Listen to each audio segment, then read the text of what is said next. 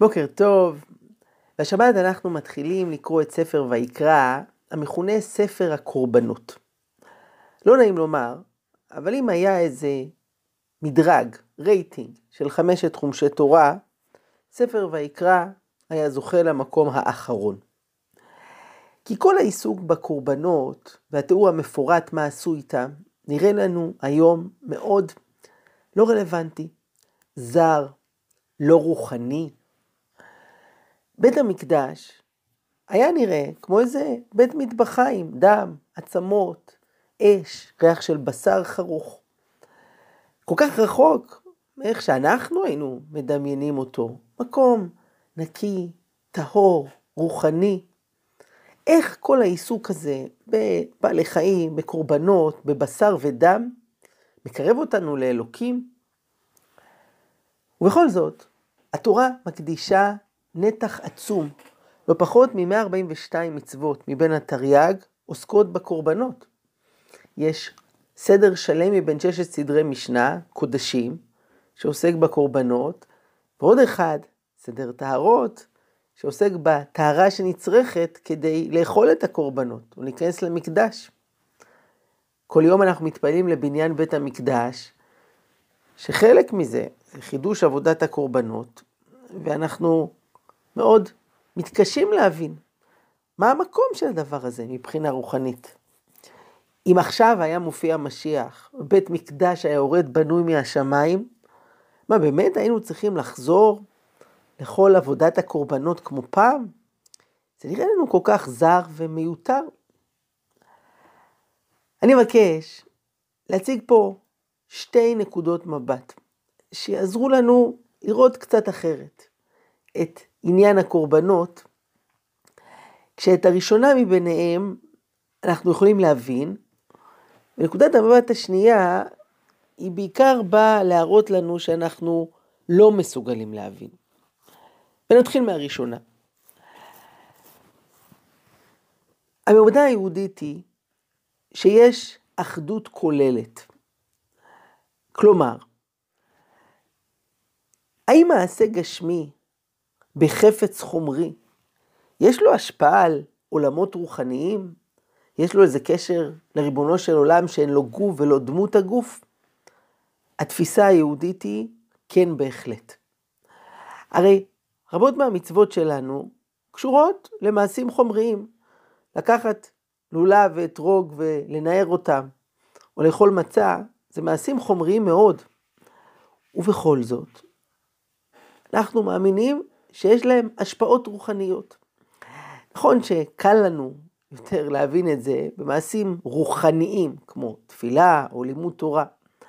אם כי גם שם עדיין יש את אותה שאלה, האם באמת מעשה או מחשבה, גם אם זה לימוד או תפילה, של בן אדם קטן, קרוץ חומר, יכול להשפיע על גזרות עליונות, על עולמות רוחניים, להגיע עד הקדוש ברוך הוא?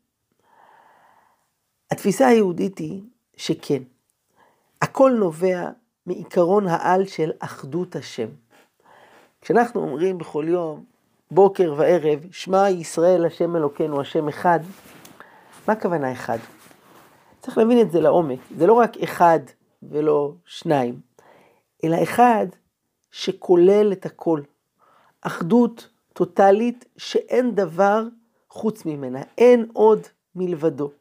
ממילא כל העולמות, העליונים והתחתונים, הגשמיים והרוחניים, כולם מסתעפים, מתאחדים, קשורים אל ריבונו של עולם. וכיוון שהוא השורש של הכל, הבורא של הכל, המקור להכל, מחיה את הכל, ממילא הכל קשור, זאת מערכת אחת, וכל דבר במקום אחד מקרין ומשפיע על מקום אחר. התחושה שלנו שעושה את ההפרדות, שיש את העולם הגשמי החומרי, ויש אי שם את העולם הרוחני העליון ששם נמצא אלוקים, זו תפיסה נמוכה, זו תפיסה קטנונית, זאת לא תפיסה יהודית. התפיסה האמיתית היא, השם אלוקינו השם אחד, הכל, כל העולמות, כל הרבדים, כל המעשים, כולם קשורים ומתחברים ומתאחדים. אנחנו יכולים לסבר את האוזן מתחום אחד שבו אנחנו רואים את האחדות הזאת, והוא מאוד קרוב לליבנו, וזה אהבה. אהבה זה רגש, זה מתחיל מהלב, איזושהי תחושה של כימיה, של חיבור, של חיבה מאוד חזקה. אבל זה לא נשאר שם, זה יורד ומתבטא עד לרבדים החומריים ביותר. מתבטא במגע, בחיבוק, בנשיקה, בקרבה אינטימית, מעבר לזה. אותה תחושה, אותו רגש, הולך ומשתלשל עד שהוא מגיע לרמה החומרית ביותר. כך, באותה מידה, ופה אני לא ארד לפרטים. נכון, העיסוק בקורבנות זה עיסוק מאוד מאוד חומרי, אבל יש לו השפעות והשלכות, יש בו איזשהו ביטוי לחיבור. זה פשר השם, קורבן מלשון קרבה. וכן, גם המעשה החומרי הזה הוא מכה גלים, הוא משתלשל, הוא משפיע על העניינים הרוחניים. כל זה רובד אחד, שאותה אנחנו מסוגלים להבין. התפיסה היהודית האחדותית. ואז ממילא, גם בבית אלוקים יהיו מעשים עוד חומריים, כי הכל בעצם קשור, כל חלק ממערכת אחת כללית, שהקדוש ברוך הוא הוא זה שמחייב ומהווה אותם. אבל יש כאן משהו מעבר לזה, שגם אם אנחנו לא יכולים להבין אותו, אבל לפחות אנחנו יכולים להבין שאנחנו לא יכולים להבין. והעניין הוא זה. בתנ"ך אנחנו קוראים על תופעות של עבודה זרה שהיו נפוצות בעם ישראל. כשאנחנו מנקודת מבטנו מסתכלים על זה, זה נראה לנו מאוד מאוד מוזר. מה הם מצאו בלהשתחוות לכל מיני פסלים, מאשר אחרי כל מיני עבודות זרות? זה כל כך מגוחך, זה, זה כל כך לא, לא מושך אותנו. מה, מה הקשר בין החומריות הזאת, הגסות של עבודה זרה, של, של פסלים, לאיזה משהו אלוקי, רוחני? הגמרא מסרת סנהדרין מספרת סיפור מפתיע. רב אשי, שהיה מגדולי המוראים, היה עורך של התלמוד, אמר יום אחד לתלמידים, מחר אנחנו יכולים לדבר על שלושת המלכים שעליהם כתוב במשנה שאין להם חלק לעולם הבא, כשאחד מהם היה מנשה מלך ישראל, הרשע, ורבשי מתנסח ואומר, מחר נדבר על שלושת החברים, שלושת החבר'ה לך. בלילה הוא חולם חלום, ובו מתגלה אליו מנשה. ושם מנשה מציג לו איזושהי שאלה הלכתית, לא ניכנס אליה כרגע. רבשי נותר בלי מילים, הוא לא יודע את התשובה, ומנשה אומר לו, אז ככה אתה לא יודע ואתה קורא לנו חברים? רבשי מתפעל מהידע התורני של המלך מנשה, ואומר לו, אז אם אתם הייתם כאלה חכמים, אפילו בתורה היה לכם ידע רב, איך זה שנמשכתם אחרי עבודה זרה?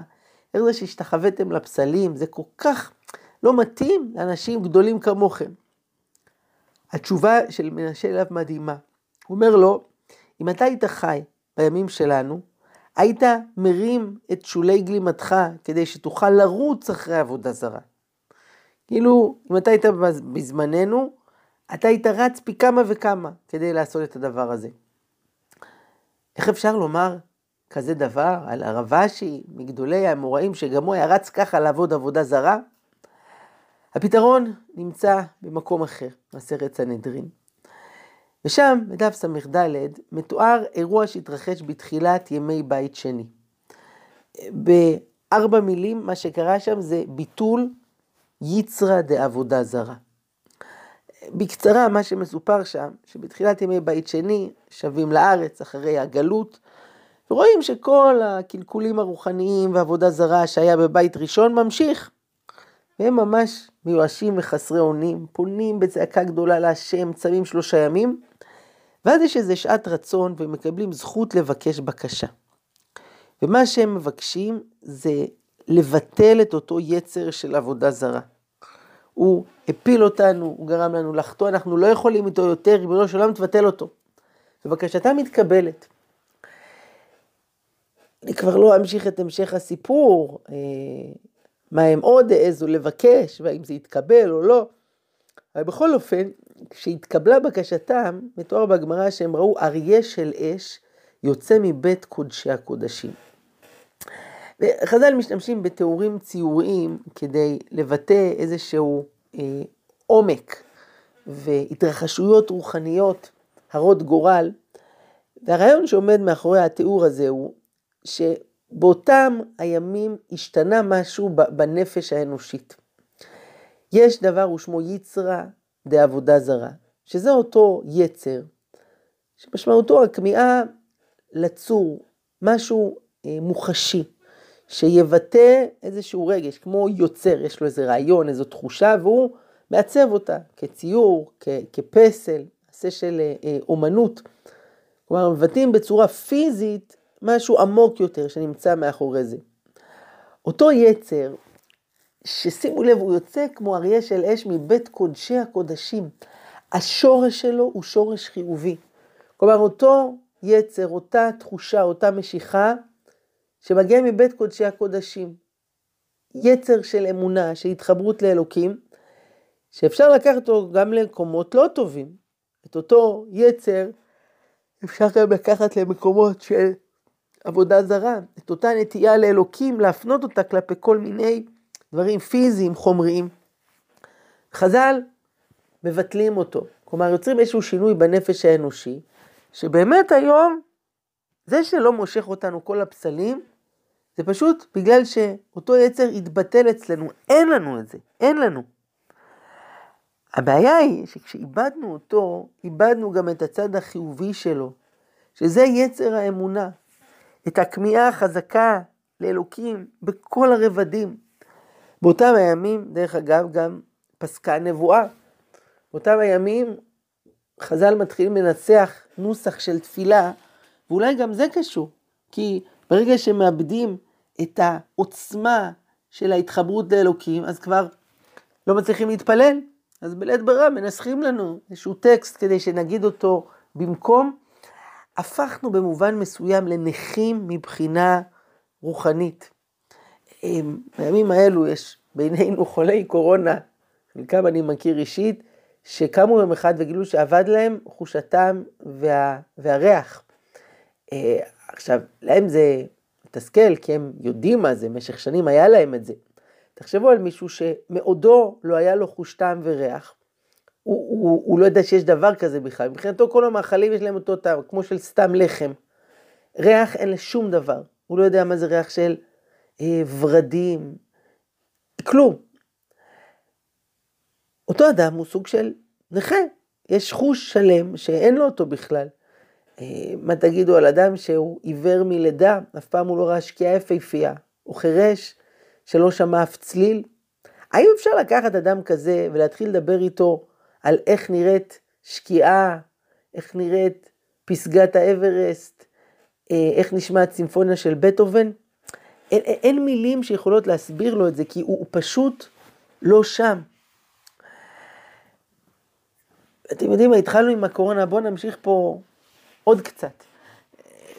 העולם שלנו בשנה האחרונה אה, הפך להיות שומר נגיעה, אסור לגעת אה, באנשים בגלל שזה עלול להיות מדבק. בואו ניקח את זה עוד צעד אחד. תארו לעצמכם שהיה איזושהי אה, מחלת עור מסוכנת, שלא מאפשרת לגעת באנשים. גם לא הורים שיחבקו וינשקו את הילד, או בני זוג, או, או חברים טובים, אי אפשר, אי אפשר.